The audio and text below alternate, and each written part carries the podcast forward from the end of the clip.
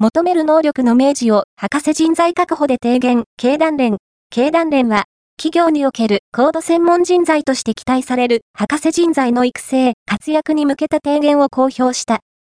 少子化、人口減少の進行が激しい日本が先端技術立国を目指す上で、高度専門人材の確保が、質、量の両面で重要になるとして、産学官が連携して、博士人材の育成などの取り組みを進めるよう訴えている。